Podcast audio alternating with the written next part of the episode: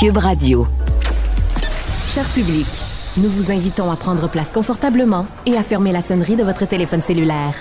En cas d'incident, veuillez repérer les sorties de secours les plus près de vous. Bon divertissement. Un, deux, un, deux. OK, c'est bon, on peut y aller. Sophie Durocher. Elle met en scène les arts, la culture et la société pour vous offrir la meilleure représentation radio. Sophie Durocher. Tout un spectacle radiophonique. Bonjour tout le monde, j'espère que vous allez bien. J'ai une question pour vous. Aimez-vous ça les rumeurs? Aimez-vous colporter des potins? Mais d'ailleurs, on va commencer par le début. Savez-vous d'où ça vient, ce mot-là, potin? Mais vous allez avoir les réponses à toutes ces questions-là dans une série documentaire extraordinaire en trois parties. Ça s'intitule « La machine à rumeurs ». Vous allez retrouver ça sur le site vero point t v. Et c'est une série documentaire qui est portée par Véronique Cloutier. Elle est au bout de la ligne. Bonjour Véronique. Bonjour Sophie. D'abord, tu pardonneras ma voix. J'ai eu deux parties de Noël, deux soirs consécutifs. Alors, c'est terminé pour mes cordes vocales. Bon, ben, c'est très gentil d'avoir maintenu le rendez-vous quand même, surtout que je sais que tu gagnes ta vie avec ta voix.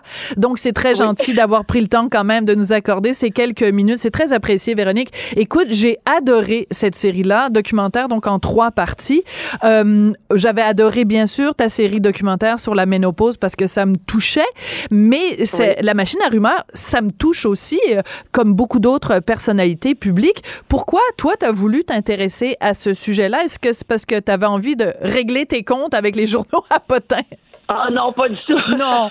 Non, vraiment pas, en fait. C'est plutôt que, ben, tu te dis que ça nous touche comme personnalité publique, évidemment, parce qu'on a des vies publiques. Donc, on est encore plus touché par ça quand il y a des rumeurs à notre sujet, quand il y a du, bon, toutes sortes de potinage, de ragots. Mais je l'observe dans ma vie, dans la vie autour de moi. Peu importe de quel milieu sont issus les gens, les potins, les rumeurs, ça fait partie des relations humaines, c'est incontournable. Et euh, donc, je, je me questionnais là-dessus. Euh, il fut une époque dans ma vie où j'étais vraiment une centrale à potins. Euh, je je oui. les recevais tous, je les chassais. Tu sais, c'était vraiment euh, quelque chose qui me divertissait grandement. Puis en vieillissant, on s'aperçoit du mal que ça peut faire. Oui. On se désintéresse un peu de ça. On a notre propre vie, nos propres affaires à gérer. Et puis, on, tu sais, on, on reste toujours curieux. On tend toujours l'oreille quand quelqu'un dit « tu sais pas quoi », mais on dirait que, en tout cas, moi, dans mon cas, j'ai pris un petit pas de recul par rapport à ça, puis euh, je réfléchis plus maintenant avant de répéter euh, une rumeur ou un potin, et c'est pour ça que j'avais envie de faire une série là-dessus, parce que, justement, je pense que ça touche tout le monde. Ouais. Oui, parce que t'as tout à fait raison, parce que ne serait-ce que, bon, tu prends cinq personnes, tu les mets autour d'une table et à un moment donné, il y a quelqu'un qui va potiner sur son voisin de droite ou son voisin de gauche. Donc, dans un quartier, les gens vont potiner. Dans un milieu de travail, les gens vont potiner. Puis à la grandeur du Québec, évidemment, les gens vont potiner. Moi, j'ai adoré la série parce que tu nous fais beaucoup de rappels historiques et entre autres, tu as rencontré euh, Michèle Richard qui, à une certaine époque, était la personne qui faisait le plus souvent la une des magazines à potins. Et il y a même, à un moment donné, euh, une rumeur complètement euh, euh, insensée, c'était euh, un, un, une couverture de magazine qui disait « J'ai eu plusieurs amants, mais un seul coiffeur ». Écoute, aujourd'hui, aujourd'hui, j'imagine pas une une de, de, d'un magazine disant « Véronique Cloutier, j'ai eu plusieurs euh, euh, j'ai eu plusieurs amoureux, mais un seul coiffeur ». Mais à l'époque, ça se faisait. Donc, les choses ont quand même évolué pour le mieux, Véronique, non? Ben oui, absolument. Mais tu sais, Michel Richard, même à cette époque-là, on lui a même prêté une relation amoureuse avec Michel Louvain. Oui. Euh, tu sais, quand tu parles de rumeurs insensées, tu sais, ouais. ça ne pouvait juste pas. Mais moi, j'ai été vraiment fascinée par euh, ce volet-là de la série aussi, euh, de, de, de mes recherches et de mes rencontres, parce que c'est un pan de notre culture populaire vraiment très important. T'sais. Oui. Euh, c'est le début de notre star system tel qu'on le connaît aujourd'hui. Euh, c'est assez unique, ça. Tu sais, c'est unique au Québec euh, d'avoir euh, ces magazines à potins, d'avoir cette relation-là avec ces vedettes. Puis oui, à l'époque, on inventait des nouvelles, on inventait des rumeurs pour faire vendre de la copie, pour mousser des carrières. Tu sais, tout le monde se servait un peu dans, dans le plat à bonbons, si tu veux, là, parce que ça servait aussi les artistes qui, eux, devenaient populaires, faisaient parler d'eux, puis ensuite pouvaient vendre des disques, des billets de spectacle. Donc, c'était les débuts de notre milieu, mais aujourd'hui, ça a complètement changé. Ces pratiques-là n'existent plus dans la presse écrite, du moins. Euh, maintenant, on approuve les textes, on approuve les photos. Tu sais, il y a un respect, il ouais. y a une espèce de décence. Si on entend une rumeur, d'un, de, par exemple, d'infidélité, elle sera pas publiée là, dans l'éco-vedette ou dans la semaine. Ou, tu sais, ça fonctionne pas comme ça maintenant. Heureusement pour tout le monde. Euh, par contre, ce qui a remplacé ça, ce sont les sites à potins. Donc, les et sites là web, là. Des pages Facebook, des comptes Instagram. Et quand on le regarde, quand on voit la comparaison dans la série, ben on se rend compte que c'est juste le retour en arrière, tu sais, mais de manière numérique. Parce qu'ils s'y prennent de la même manière que les pionniers du journalisme artistique faisaient à l'époque. Donc, euh, ça, ça c'est, c'est un petit peu déplorable. Là. On se rend compte que, finalement, on, on pense qu'on avance, mais on recule. Ben oui, tout à fait. Alors, j'ai, j'ai un bon exemple pour toi. Euh, il y a quelques années, quand le film La Bolduc est sorti, j'avais écrit dans le Journal de Montréal euh, tout le mal que je pensais de ce film-là. Je trouvais que c'était mal réalisé, que c'était pas un bon film, mais j'ai pas écrit une seule ligne sur Debbie Lynch-White qui jouait la Bolduc. J'ai jamais dit qu'elle jouait pas bien ni rien. Et dans un de ces journaux euh, en ligne, c'était écrit « Sophie Durocher s'attaque à Debbie Lynch-White et lui fait de la peine ». Mais c'était complètement inventé juste pour aller chercher des clics.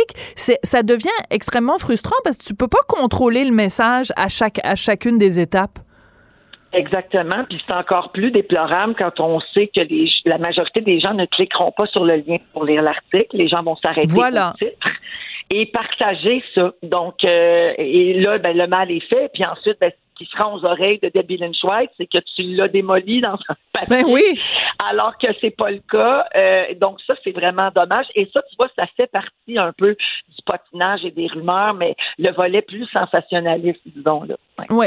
Alors, je voudrais qu'on écoute un extrait de la bande-annonce parce que ça nous donne vraiment une bonne idée de tous les intervenants parce que c'était vraiment aller chercher plein, plein, plein de gens qui ont des choses extrêmement intéressantes à dire sur le phénomène. On écoute un petit extrait de la bande-annonce.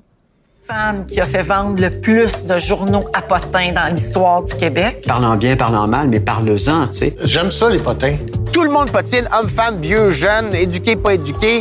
Tout le monde potine. On aime ça, parce qu'on est des potineurs professionnels. Aujourd'hui, les journaux se vendent moins, mais avec l'arrivée du numérique, les sites à potins se multiplient.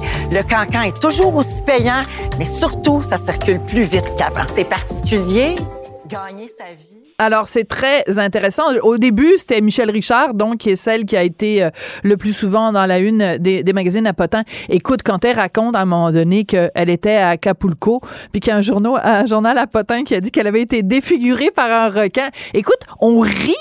C'est, mais il y a des moments où on rit dans le documentaire parce qu'il y a vraiment des trucs tellement cocasses. C'est, c'est, c'est fascinant. Ah oui, puis tu sais, quand, quand le journaliste Roger Sylvain raconte oui. que lui pointait dans le funérail parce oui. qu'il voulait poser les morts dans leur cercueil, euh, il se cachait dans le sous-sol du salon funéraire quand l'artiste refusait. Puis une fois que les gens étaient partis, il montait puis il prenait la photo.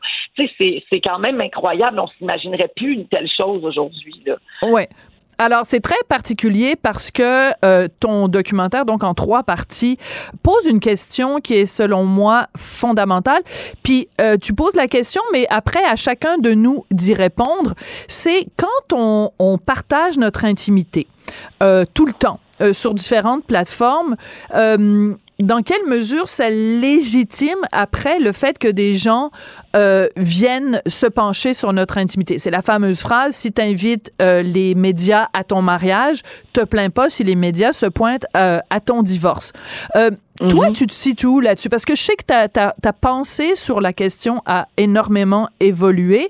Le, l'espèce de tango avec les médias, euh, un pas en avant, un pas en arrière, a beaucoup évolué. Donc, le seize décembre deux mille vingt-deux, tu te situes où sur cette, cette question-là, Véronique?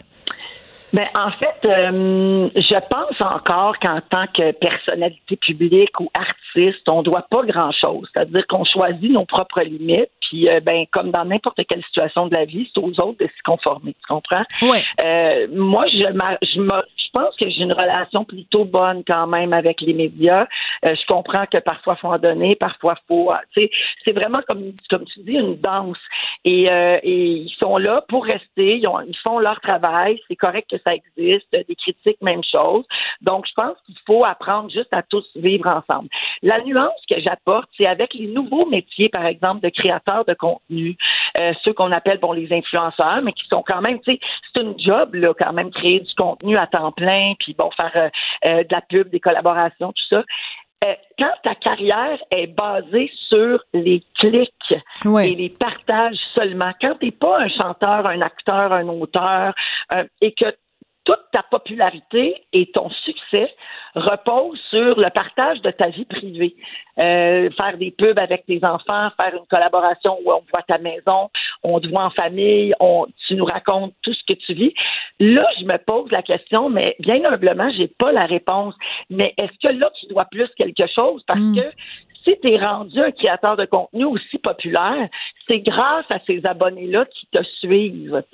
Euh, donc, le rapport, il est peut-être différent, mmh. par exemple, qu'avec un chanteur comme Rock Voisine, qui, lui, tu sais, je suis pas sûre qu'il doit quoi que ce soit à qui que mmh. ce soit. On achète ses albums, tu sais, mais lui, il fait de l'art, les gens aiment ou je aiment comprends. Pas, ils poursuivent leur chemin. Tu comprends ce que je veux dire? Ben, tout à fait. En fait, la nuance est majeure, la différence est majeure, c'est-à-dire que toi, euh, ou Rock Voisine, votre métier, c'est de vendre euh, votre talent, alors que ces gens-là, leur métier, c'est de vendre leur intimité, donc ils peuvent pas, en échange de vendre leur intimité, se plaindre qu'on a bafoué leur intimité. Donc, C'est, c'est le produit qu'on vend qui est différent euh, à la base. Je pense que la nuance est, est extrêmement euh, importante. D'ailleurs, dans le documentaire, tu as réussi un tour de force, tu as réussi à faire euh, passer à l'écran le gars qui se cache derrière Québec Scoop. Toute l'histoire qu'il y a eu avec Alicia Moffett, pour ceux qui ont, qui ont suivi ça, euh, ça a été quand même une saga assez euh, troublante, et surtout que euh, Alicia Moffett, euh, elle a été beaucoup euh, bouleversée là-dedans, parce qu'on a, on s'est beaucoup, euh, on a détaillé beaucoup des, des choses de sa vie personnelle. Et moi, ce qui m'a touchée, c'est quand Alicia dit à quel point ça a eu un impact aussi sur sa famille, sur ses proches. Je pense que c'est ça que beaucoup de gens, euh, de ça que beaucoup de gens ne se rendent pas compte, c'est l'impact que ça peut avoir sur nos proches quand il y a des informations comme ça qui circulent. C'est souvent plus difficile pour les proches, parce ouais. que les proches, eux, ils n'ont pas choisi de faire ce métier-là. Donc, toi, comme personnalité publique, tu finis par apprendre, tu finis par un peu, tu sais, tu, on s'habitue, là, tu sais, l'être humain s'habitue à tout, puis tu te dis, ben, regarde, en échange d'une super belle carrière, ça, c'est le, le moins bon côté, puis ça finit par s'équilibrer à la fin de l'année, tu sais. Mais les parents, les conjoints, les, souvent, n'ont pas choisi ça et subissent, tu sais, puis ils veulent monter aux barricades, ils veulent défendre, ils sont blessés, et c'est vrai que ça, c'est le, la portion euh, qu'on oublie, puis ça s'applique, tu sais, là, on parle de, de potinage, de rumeurs, on parle de journalisme, mais ça s'applique aussi aux gens, tu sais, aux utilisateurs là, des plateformes puis des oui. réseaux sociaux, tous les gens qui commentent, avant de commenter, on le répète tout le temps, puis on est fatigué avec ça, là, mais c'est vrai qu'il y a vraiment un manque de civisme, il y a un gros problème en ligne en ce moment avec la haine, avec les insultes, et puis euh, la, la, la cyber-intimidation, tout ça. Donc, avant d'écrire un commentaire euh, haineux, il faut penser à l'impact, non seulement sur la personne, mais cette personne-là, peut-être un enfant qui va lire ça, peut-être un parent qui l'aime, puis qui est fier de lui mmh. ou d'elle, tu sais, puis qui là va se sentir tellement blessé de lire une affaire de même, tu sais. On a juste, la...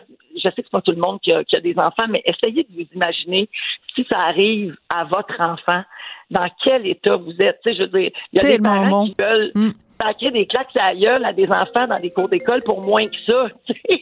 Parce que les, les, les, tu sais, quand leur enfant est victime d'intimidation, on entend les parents des fois dire, ben ouais, je débarquerais dans le cours pour y mettre ma main en arrière de la tête, tu sais. Oui, donc, c'est vrai. Quand tu lis sans arrêt des commentaires haineux à propos ouais. d'une personne que t'aimes et que tu te sens impuissant, que tu peux pas rien faire, tu peux pas intervenir, ça peut être très difficile, effectivement. Oui. Écoute, je suis vraiment désolée. Mon téléphone sonne en plein milieu de l'entrevue. Je pense que c'est un magazine à Potin qui veut me parler. Alors, euh, quelqu'un est ben, venu en ils studio. Vont, ils vont faire un titre. Ben ils oui. Vont faire un titre. Sophie Durocher se fait déranger en pleine entrevue. Non, ça va être pire que ça. Ça va être Sophie Durocher fait de la peine à Véro. Regarde bien ça, comment, comment ça va sortir. Écoute, je veux absolument qu'on conclue euh, cette entrevue en parlant de Chantal Paris qui... Euh, vraiment à des perles de sagesse euh, parce que elle, écoute, ils lui ont organisé un mariage en ondes à l'époque. Elle a été vraiment, euh, vraiment, ils sont vraiment rentrés dans son intimité. Puis elle a utilisé une expression que je trouve très juste, que je vais paraphraser quand même. Elle dit euh, il faut pas ouvrir la porte de sa maison si on a peur que les cambrioleurs vont y rentrer. Elle dit c'est important de préserver son jardin secret. Je pense que pour nous tous, euh, les personnalités euh, publiques ou moins public. Je pense qu'il y a une réflexion à avoir là-dessus. Cette notion-là de garder le jardin secret, moi, c'est, c'est vraiment venu me chercher. Oui, puis on l'a un petit peu perdu, cette notion-là, avec oui. les réseaux sociaux, où tout le monde, et gens connus, gens non connus, tout le monde est accessible en tout temps. On montre en direct ce qu'on est en train de faire. On fait une story sur Instagram, on fait un TikTok, on met un statut Facebook avec douze photos de notre party de Noël. On en met tellement sur les réseaux sociaux, même si c'est en, on pense que c'est en cercle fermé, euh, si votre compte est privé, puis c'est juste vos amis puis vos collègues proches, un screenshot est si vite arrivé. Tellement. Les captures d'écran, c'est tellement facile pour quelqu'un de garder des choses euh, qui ont été vues sur votre compte, même s'il est privé. Donc euh, oui, c'est une réflexion qui est importante à avoir pour tout le monde, euh, de tracer la ligne puis euh, de, de garder les choses dans un périmètre assez serré, oui. Alors, ben merci beaucoup sur cette réflexion absolument passionnante. Donc, écoute, euh, euh, l'automéno sur la ménopause, je sais que tu en avais fait aussi un documentaire avant. Là, euh, les euh, rumeurs, est-ce que tu nous prépares dans les cartons un autre documentaire pour deux mille vingt-trois deux mille vingt-quatre? Probablement, oui, dans un an à peu près. Je suis, je suis en réflexion sur euh, le ah? sujet auquel je vais m'intéresser. On peut savoir un scoop? Il y en aura probablement un autre, oui. Je pense, normalement, là, j'ai une série d'entrevues par année, puis une série documentaire qui sort toujours là, à quelques jours des fêtes. Donc, euh, peut-être qu'on va se donner rendez-vous dans un an, Sophie. Avec grand plaisir. Ben, en tout cas, je voulais te remercier pour cette année deux mille vingt-deux. On s'est parlé à plusieurs reprises. Ça a été un plaisir à chaque fois. C'est très apprécié. Merci beaucoup, Véronique. Puis on a hâte de voir comment les journaux à potins vont titrer ça, cette entrevue. Là. Ben, merci beaucoup à toi. J'apprécie beaucoup l'attention que tu accordes à mes projets. Ça me fait plaisir. Bon, ben c'est super. Merci beaucoup, puis euh, joyeux Noël à toute la famille. Oui, joyeux fête tout le monde. Merci. Qu'elle soit en avant ou en arrière-scène, Sophie Durocher reste toujours Sophie Durocher.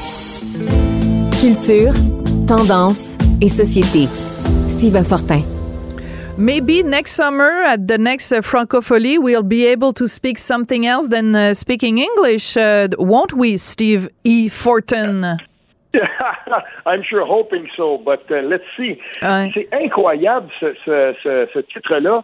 Puis, euh, quel titre? En, en attends deux de... secondes. Attends, attends. Wow, wow, wow. On va commencer par le début. Oui. Donc, euh, au mois de juin de cette année, oui. Thomas Gerbet du, euh, de Radio-Canada nous apprend qu'il y a plusieurs employés des Francofolies de Montréal qui se plaignent de devoir travailler euh, en anglais.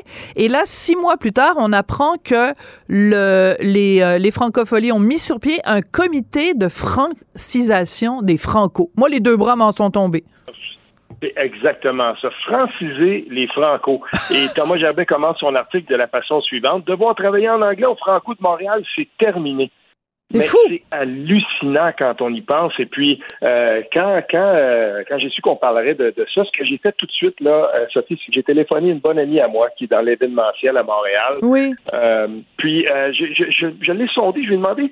Elle a dit oui, j'ai vu le texte, bien entendu, tout ça. Elle dit euh, les bras me tombent. Mais ce qu'elle m'a dit, c'est que euh, malheureusement, avec les années, euh, que ce soit dans des boîtes de, de, de, si on veut, de production de disques ou peu importe, l'anglais s'est immiscé. Des fois, au début, on disait, oui, mais c'est quand on parle avec des partenaires en dehors de la province. Ça, c'était, on disait, bon, OK, je peux bien comprendre. Si tu, si tu parles avec quelqu'un avec qui tu fais affaire, qui est en Alberta, euh, puis, ou, je sais pas, aux États-Unis, tu parles en anglais, c'est une chose. Mais les réunions entre employés d'expression francophone dans un bureau de Montréal, euh, s'il y a une seule personne qui parle en anglais, ça arrive, ça, on va, on va euh, passer à l'anglais et ça devient de plus en plus monnaie courante. Et la langue usuelle, là, mm. c'est pas simple que ce soit le français. Et là, je, je, je te parle de divers euh, événements, que ce soit des événements, par exemple, dans le monde euh, de l'événementiel pour des, des, des festivals, mais pas que ça. Un, c'est le, le grand centre, le, la grande foire de cadeaux là, qu'on fait à chaque année à Noël, tout ça. Euh, tu sais, moi, je, je me suis dit, c'est drôle, hein, mais ça fait longtemps en Outaouais que c'est comme ça. Moi, je n'ai connu que ça, moi, dans ma vie professionnelle. Ah oui, t'es euh, sérieux? Puis, ah, ben, c'est, ça a toujours été comme ça. J'ai, je me souviens, euh, je me souviendrai tout le temps, là, euh, puis je vais t'en le, le, le nom des, de, de, de partenaires, mais euh, je veux dire, t'es à Gatineau, tu parles avec des gens qui sont de Gatineau, et puis, euh, je veux dire, c'est, c'est, c'était comme ça. Et, et, et, et je, je n'ai connu que ça. Puis là, quand je vois ce qui se passe en ce moment au Franco de Montréal, je me dis, mais c'est pas possible, parce que sur le site des Francofolies, rappelons ceci, OK, on, on décrit les Franco comme ça. Véritable célébration des musiques d'expression francophone. Les Franco de Montréal réunissent chaque année des milliers de festivaliers pour célébrer là, justement la culture montréalaise. Voilà. Puis, pendant ce temps-là, on est, à, on, on est en train de préparer cet événement-là, puis on, on c'est obligé que des anciens employés, des employés actuels, puis des partenaires de l'événement disent, savez-vous quoi? C'est les Franco. On est tanné de parler en anglais. Ben je sais, c'est, ça dépasse l'entendement. Ça dépasse l'entendement. Oui. Et écoute, euh, moi, je trouve que juste cette phrase-là, normalement, devrait être un oxymore, oui. là. C'est-à-dire euh, deux termes qui sont mutuellement ex- exclusifs. Donc, franciser oui. les Franco, c'est comme si on disait, on devrait, t'as, t'as, t'as un mur blanc, puis il faudra le peindre en blanc. Ben non, j'ai pas besoin de le peindre en blanc. Il est blanc, le mur. Oui, mais on a besoin de ça. On est rendu là où on a besoin de revendiquer le fait français dans une dans une un événement culturel dont le but premier est de valoriser le français. Alors, euh, je, je pense pas qu'au Nouveau-Brunswick, là, le, le premier ministre unilingue dont, anglais dont on parlait l'autre jour, M. Higgs, euh, oui. je pense pas que lui, euh, il y a beaucoup de ces préoccupations-là. Tu sais, je pense pas qu'il y ait beaucoup de festivals au Canada. On va on va expliquer ça comme ça. On va faire un parallèle. Oui. Je pense pas qu'il y a beaucoup de festivals Euh, à travers le Canada, où on célèbre euh, la, la, le Commonwealth, où on célèbre la beauté de la langue anglaise, la richesse de la langue anglaise, où ils sont obligés d'avoir un comité d'anglicisation. Parce que l'anglais est menacé. Je, je, je vais te dire une chose, là. Euh, j'ai participé quand même euh, à quelques reprises euh, euh, à titre de partenaire avec euh, le Festival franco-ontarien, là, que, oui, oui, oui. à Ottawa. OK, c'est un bel événement. Puis, euh, tu sais, je veux dire, à un moment donné, à titre de bénévole, par exemple, puis euh, les réunions étaient en français. Et, et euh, ici, il y a quelque chose que je... En tout cas, c'est pour ça, moi, que ça m'a ça m'a fait tiller, cette affaire-là, ça m'a titillé beaucoup.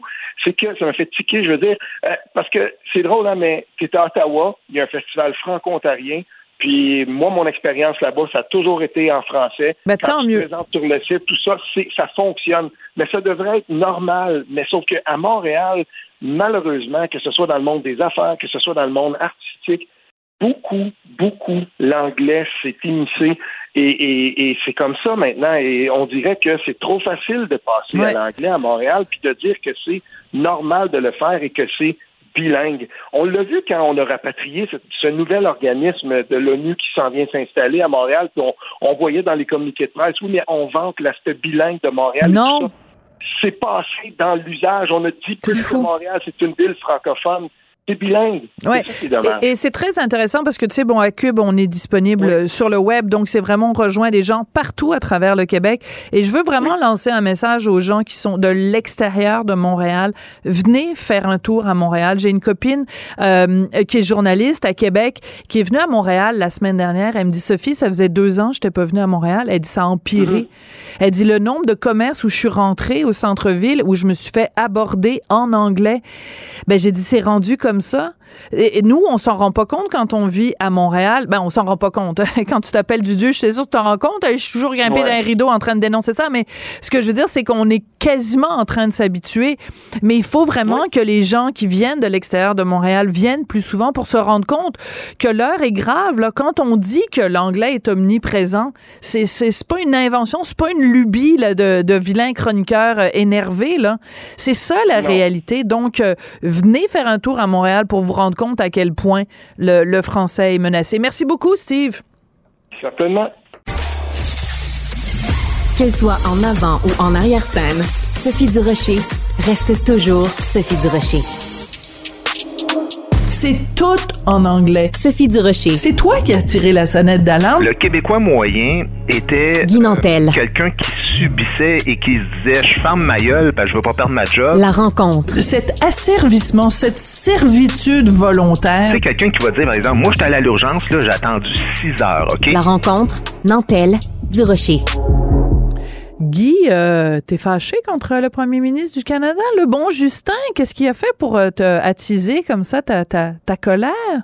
Ben d'abord, il annule sa, sa rencontre avec le premier ministre aujourd'hui. Ben oui, mais il y avait une tempête de neige, pauvre ouais, homme. Mais parce que moi, j'ai un show dans l'Outaouais, je fais la route à l'envers, puis je vais pareil. Fait qu'il arrive quoi avec cette logique-là? Je m'en vais ah, pas euh, en avion, en jet, là. Je m'en vais avec ma, ma petite Prius C, puis euh, on va le faire pareil, le show. Oh, je sais que t'as une Prius. Je l'ai même écrit dans le journal. C'était-tu vraiment oui, nécessaire de nous, de nous passer une petite, euh, une petite Prius comme ça. Non, non, mais t'as tout à fait raison, je comprends pas, c'est, c'est vraiment des euh, bébés lala là, d'annuler ça. Mais, euh, mais t'es surtout fâché contre lui parce qu'il a dit que le Québec, il euh, n'y avait pas de problème. Euh, euh, vous pouvez aller, euh, recevoir jusqu'à cent douze mille euh, immigrants par année. Hey, chose!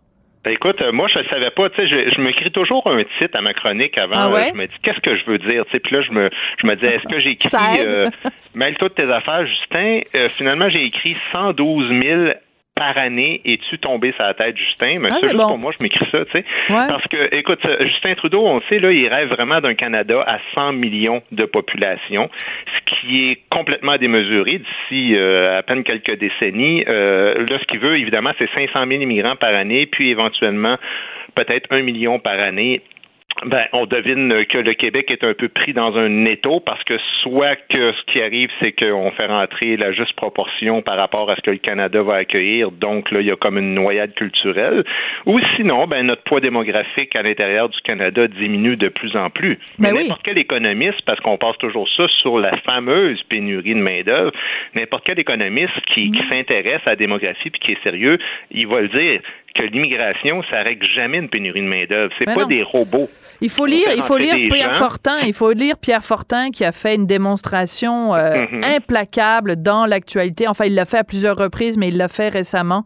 Vous allez retrouver ça. Vous avez juste à taper Pierre Fortin, immigration, pénurie d'emploi. Là, c'est deux plus deux égale quatre. Il le ben, démontre. Euh, C'est une question de logique. Je veux dire, ah ouais. on, on fait entrer des gens pour nous aider, évidemment, à arrêter des problèmes de, de pénurie de main-d'œuvre, mais évidemment, ces gens-là suscitent plus de voilà. besoins. Donc, on a plus de bras, mais on a aussi besoin de plus de services, plus de logements. Déjà qu'on a une crise du logement, plus d'écoles, de professeurs, on a une crise là-dessus, plus de soins hospitaliers, on a une crise là-dessus, euh, plus de routes, euh, produire des ressources, la nourriture. Alors, on voit que ça ne fonctionne pas, cette logique-là, Sophie. Tout à fait. Euh, ce que je trouve assez Euh, impertinent en plus. Bon, après, il a tempéré ses propos, évidemment, mais il reste que le mal était fait quand même quand il lance ce chiffre-là de cent douze mille, surtout qu'on ne savait pas trop euh, d'où, euh, d'où ça sortait, de quel chapeau il avait sorti euh, ce chiffre-là. Mais quand tu mets... Justin Trudeau dit que le Québec est parfaitement capable de recevoir cent douze mille immigrés par année, euh, immigrants par année. Quand tu mets euh, les centaines de millions de dollars qui sont euh, investis dans la passoire qu'est le chemin Roxham, quand tu vois euh, toutes sortes d'autres mesures aussi euh, à travers euh, le Canada... C'est, moi, je suis pas complotiste dans la vie, là, puis je suis pas conspirationniste, puis je suis pas paranoïaque. Mais à un moment donné, quand tu mets tous ces éléments-là, l'un après l'autre, tu te demandes vraiment, est-ce que Justin Trudeau, il se lève le matin en se disant, on va noyer le Québec? On va ben, noyer le Québec? Il poursuit l'œuvre de son père. Écoute, euh, tu sais, les, les chiffres, là, les chiffres, c'est les chiffres. À un moment donné, là, tu peux bien faire dire ce que tu veux aux chiffres, mais il y a toujours bien des limites. Le, le Canada accueille deux fois plus d'immigrants en termes de proportion, mais même un peu plus que la France, que les États-Unis, que oui. les pays de l'Union européenne. En ce moment, il y a vingt-quatre pour cent des gens qui sont Canadiens qui sont nés à l'extérieur du pays. Donc, ça en dit long quand même sur notre, notre volonté d'accueillir les gens, puis je pense qu'on le fait, puis qu'on le fait bien. Mais comme tu dis, rajoute à ça un trente-cinq à quarante mille à chaque année qui passe au chemin Roxham. Il y a cent soixante-dix-sept mille immigrants temporaires dont oui, on ne parle jamais. jamais. Et de dizaines de milliers de gens qui viennent de d'autres provinces et qui viennent vivre au Québec et qui n'apprennent pas nécessairement le français, ben ça fait que quand on discute de cinquante mille ou de quatre-vingt mille ou de quarante mille, la conversation est pas bonne parce que c'est plus trois cent mille. Oui, les chiffres sont tronqués, tout à fait. Et tu as tout à fait raison. Je suis extrêmement content que tu, qu'on ait cette discussion-là aujourd'hui. Parce que on peut en parler un peu plus calmement maintenant, et c'est fort dommage, selon moi, que pendant la campagne électorale, on a été tiraillé entre deux extrêmes. Il y avait soit les, les angélistes ou les démonistes. Soit les gens euh, avaient un côté angélique, euh, un regard angélique avec des lunettes roses face à l'immigration, en disant, euh, tu sais, bon, mon Dieu, c'est, c'est, c'est, il n'y a que des côtés positifs, c'est extraordinaire, c'est formidable et tout ça.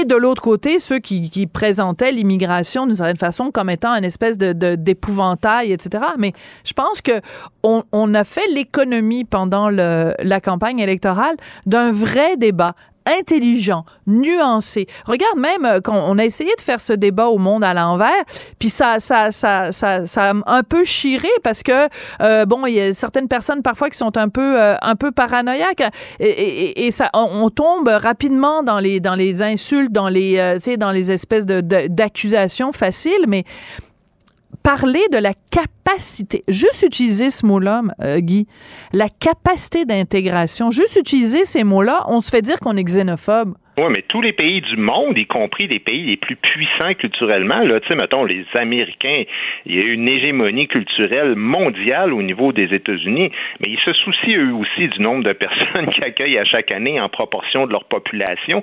C'est, c'est, c'est, un, c'est tout à fait normal. Comme je te dis, on est plus que le double en termes de proportion. Ouais, Et ouais. non seulement ça, selon les chiffres de l'ONU, je rappelle, puis c'est pas la première fois que je le dis, qu'on est le seul endroit au monde avec l'Australie et la Nouvelle-Zélande. Il y a juste trois pays qui investissent autant d'argent par habitant pour aider les nouveaux arrivants à ouais. transformer leur vie en termes de santé, d'éducation, de francisation, d'aide au logement, de recherche d'emploi, de l'aide sociale. Donc, moi, j'ai aucun complexe avec même cinquante mille, parce qu'à cinquante mille, déjà, on accueille plus que le double d'ailleurs, et en plus, on paye beaucoup d'argent. Puis je te rappelle, soit dit en passant, que quand des gens qui sont nés ici ont des problèmes de santé mentale, des problèmes de pauvreté qui sont liés souvent à la vieillesse, des problèmes d'itinérance. On le répète sans cesse qu'on est à bout de souffle dans les finances, puis qu'on n'a vraiment pas d'argent, puis il va falloir qu'ils s'arrangent eux-mêmes avec leurs problèmes.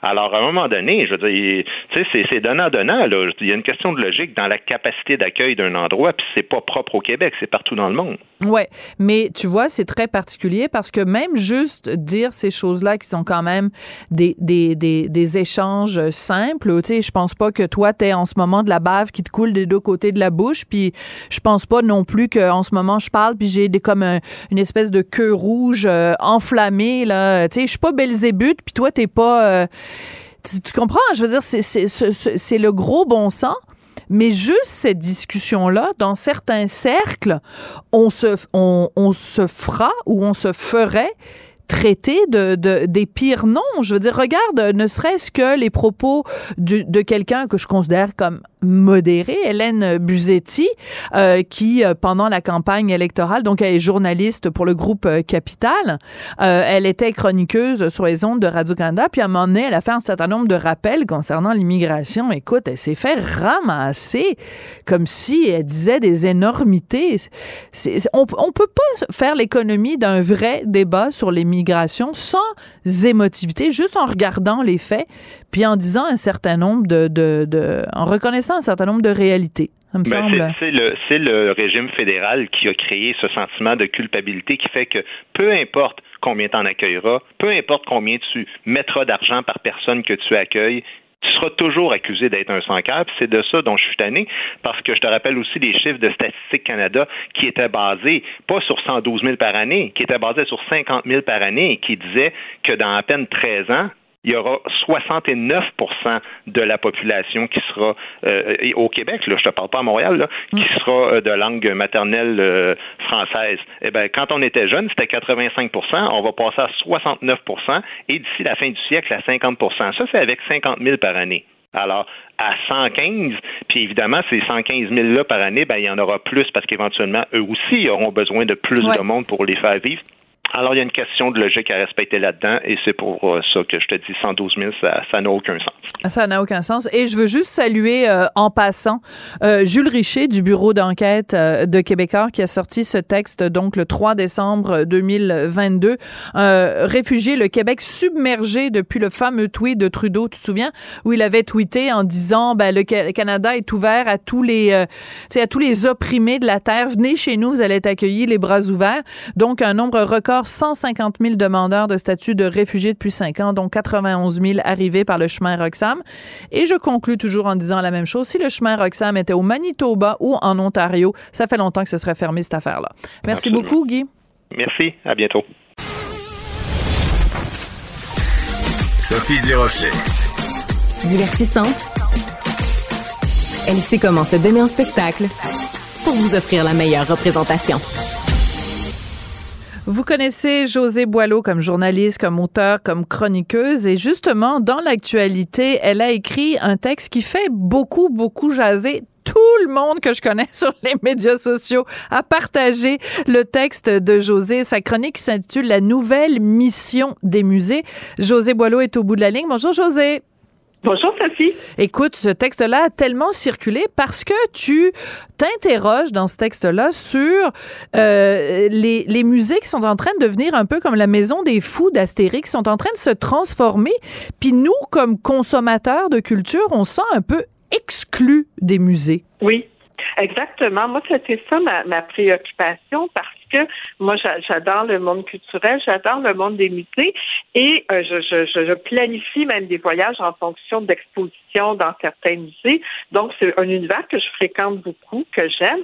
Et j'étais assez curieuse parce qu'il y a une crise présentement au Musée des beaux-arts du Canada, euh, une crise qui euh, dure depuis deux ans, mais on ne le savait pas vraiment jusqu'à, en fait, des congédiements spectaculaires qui ont lieu au mois de, de novembre et qui concernent des professionnels d'expérience au sein du musée, et ça a été l'occasion pour ces gens-là de protester sur la place publique, des syndicats de sortir, des donateurs de se manifester, ils étaient furieux, et en fait, ce qu'on découvre derrière cette, cette crise-là, c'est une espèce de réalignement des musées euh, sous le grand terme décolonisation, euh, et, et, donc, et là, je me suis mis à lire beaucoup autour de tout ça et de constater, bon, que c'est un mouvement international, que le Canada euh, tient pas mal bien son, son côté décolonisateur mm-hmm. là-dedans et que le Musée des beaux-arts est comme en pointe dans cette lutte-là. Et, et ce que je, je trouve derrière, je voyais un peu un symbole, Sophie, de, de tous ces grands rebrassages qu'on vit présentement dans la société, comme s'il fallait réécrire l'histoire du monde et de l'humanité euh, dans, en une seule année, deux ans, ben trois oui. ans, bref, dans notre génération. Et, et, je, et je trouve ça extrêmement troublant de voir une espèce de grand nettoyage qui est pas fait avec subtilité et qui est fait beaucoup, je trouve, par des gens qui se parlent entre eux et qui oublient que, en tout cas dans le cas des musées, qu'il y a, qu'il y a un public, plus que ça, Sophie, qu'il y a des artistes. Parce que voilà. moi, bon, je, m'en, je, m'en, je m'en attendais pas hein, d'avoir autant de réactions sur cet article-là, cette chronique-là, parce que bon, c'est quand même pas la première fois qu'on souligne euh, certains excès, n'est-ce pas? Des dérapages. Wow, oui. Des dérapages. Et euh, je m'attendais pas à avoir autant de réactions, mais ce qui m'a touchée, c'est des artistes qui m'ont écrit. Ah oui, qu'est-ce qu'ils disent? Oui.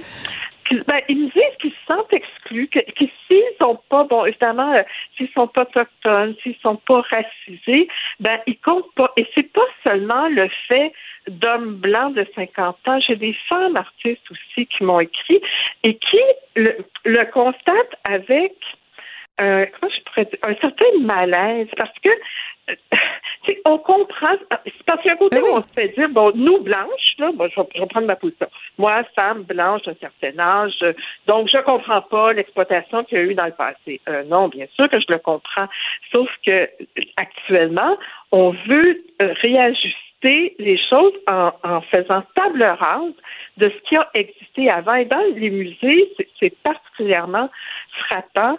Euh, par exemple, dans certains musées ontariens, on est en train vraiment de, de revoir les collections, de, de, de, de, de d'écarter certains, certaines œuvres pour faire plus de place ou que de la place à, la, à l'art autochtone.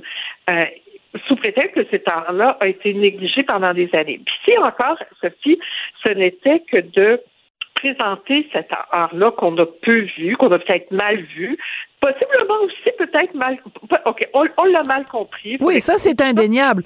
Mais, oui. mais on corrige mais, mais, pas... Mais t'ajoutes à ça, Sophie, il faut que je comprenne, c'est que oui. c'est pas juste une question de qu'est-ce qu'on montre, c'est que maintenant, on veut que les musées changent même leur façon de fonctionner, ce qui fait que, par exemple, au Musée des beaux-arts, on a tassé un conservateur qui est pourtant Mohawk, qui s'occupait d'art autochtone parce qu'il répondait pas assez bien aux nouvelles manières c'est de fou. faire du musée. Voilà. Alors, c'est fou, c'est ça.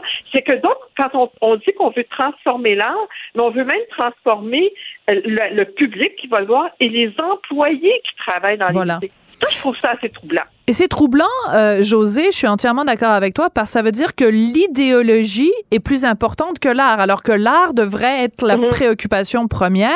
Euh, je veux juste oui. revenir sur un tout petit détail.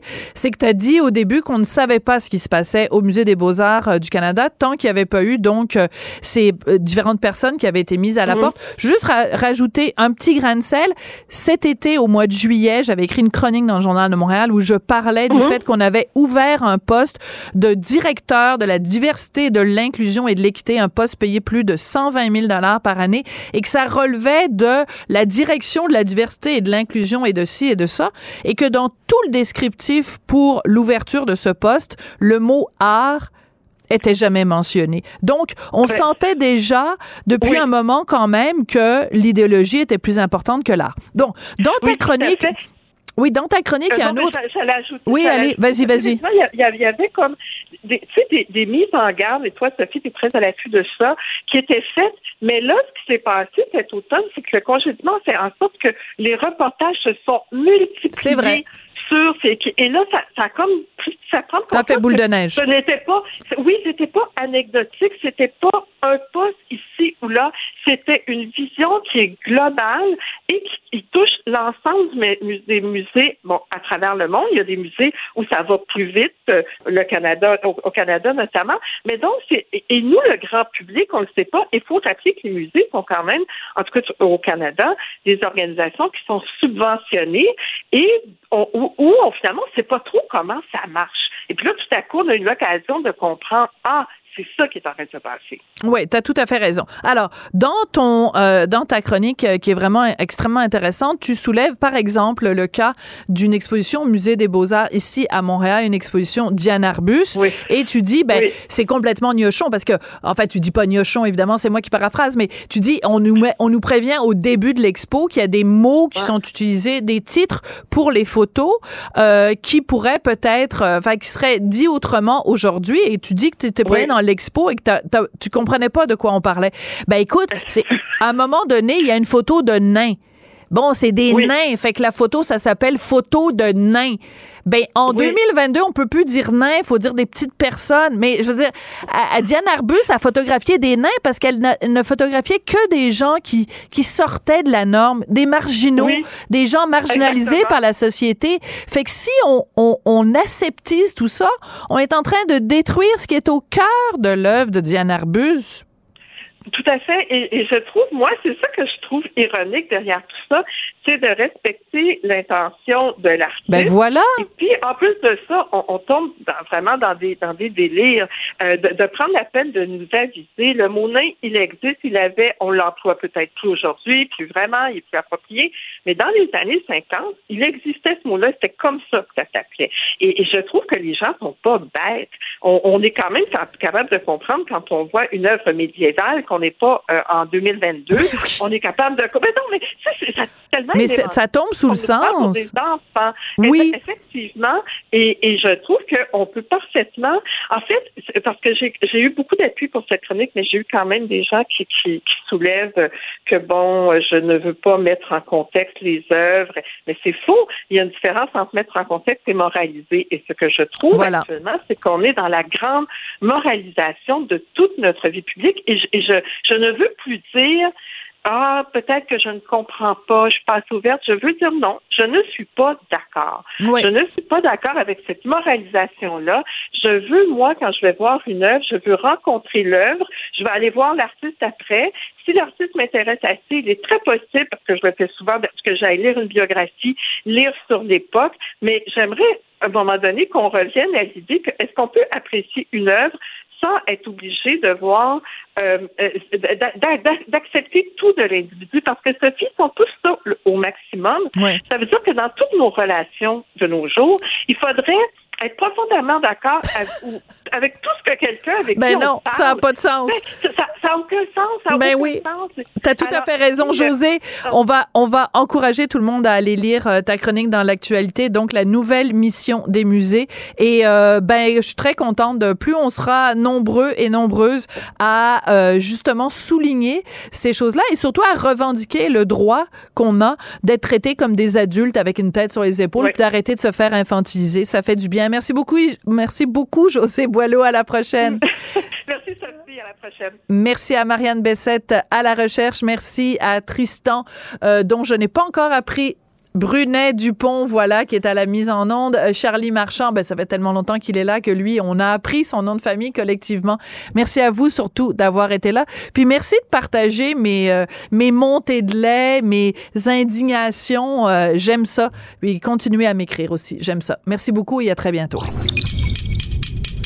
Cube Radio.